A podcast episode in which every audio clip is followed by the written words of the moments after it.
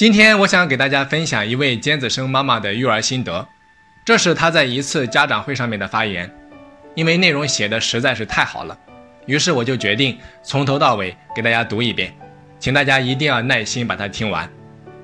他说：“我的孩子啊，在这次考试取得了全班第一的成绩。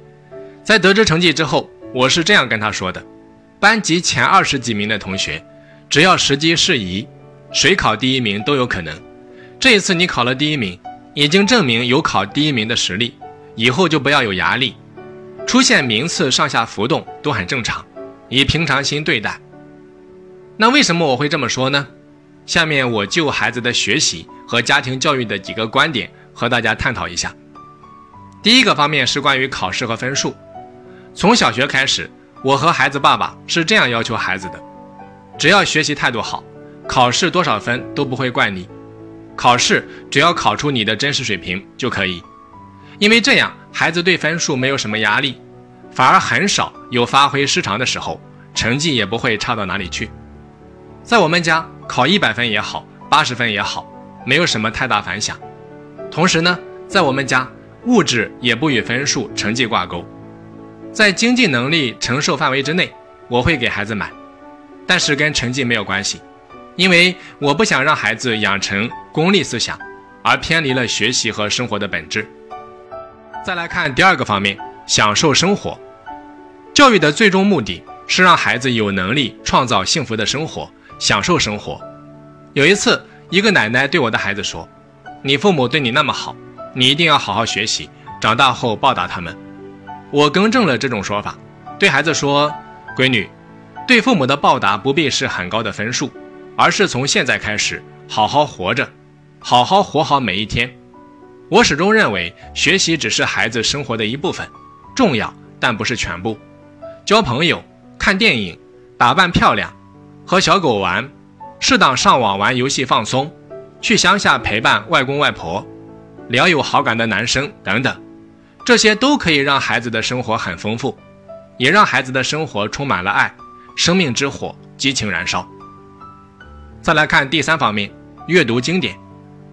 我在一本书上看过一句话：经典之所以成为经典，必定有它的卓越之处。阅读经典就是学好语文的关键，也是理解人生的重要途径。我从去年开始督促女儿阅读外国的著名经典，这之后呢，我明显感觉到女儿的作文更加有文采了。我想这就是文化的熏陶，在不知不觉中融入阅读者的生命。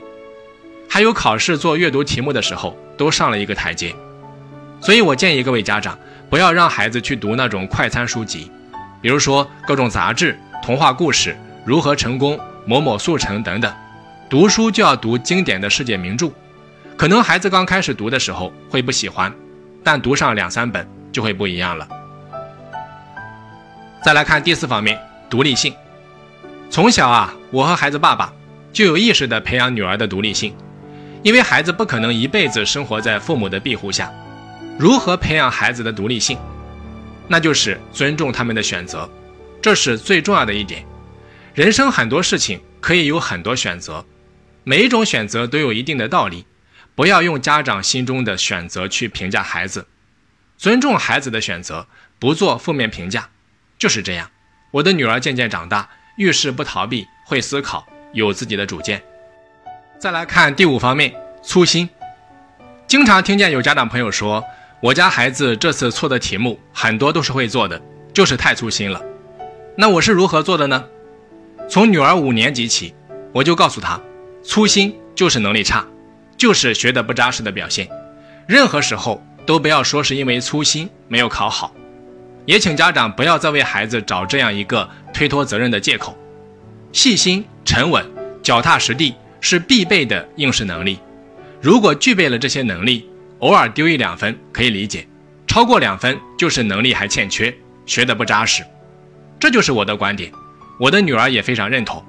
她现在成绩稳定，我想这个观点起到了很大的作用。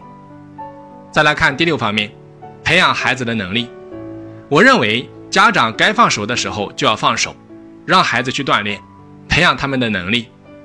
那怎么判断什么情况该放手呢？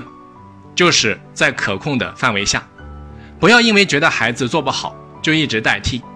可能孩子做只有三十分，你替他做可以九十分，但是请你记住，这九十分永远是你的，孩子依旧是零分。那反过来，让孩子去做，过程中用他不反感的方式指点一下，第一次可能只有三十分，下一次就可能是六十分，再下一次可能就是九十五分，甚至比你做的更好。孩子就是在一次次的经历中去学习、去成长。孩子只有在一次次的实践、思考中不断长大、独立，然后超越父母。能力呀，不亲自做是永远不可能培养出来的。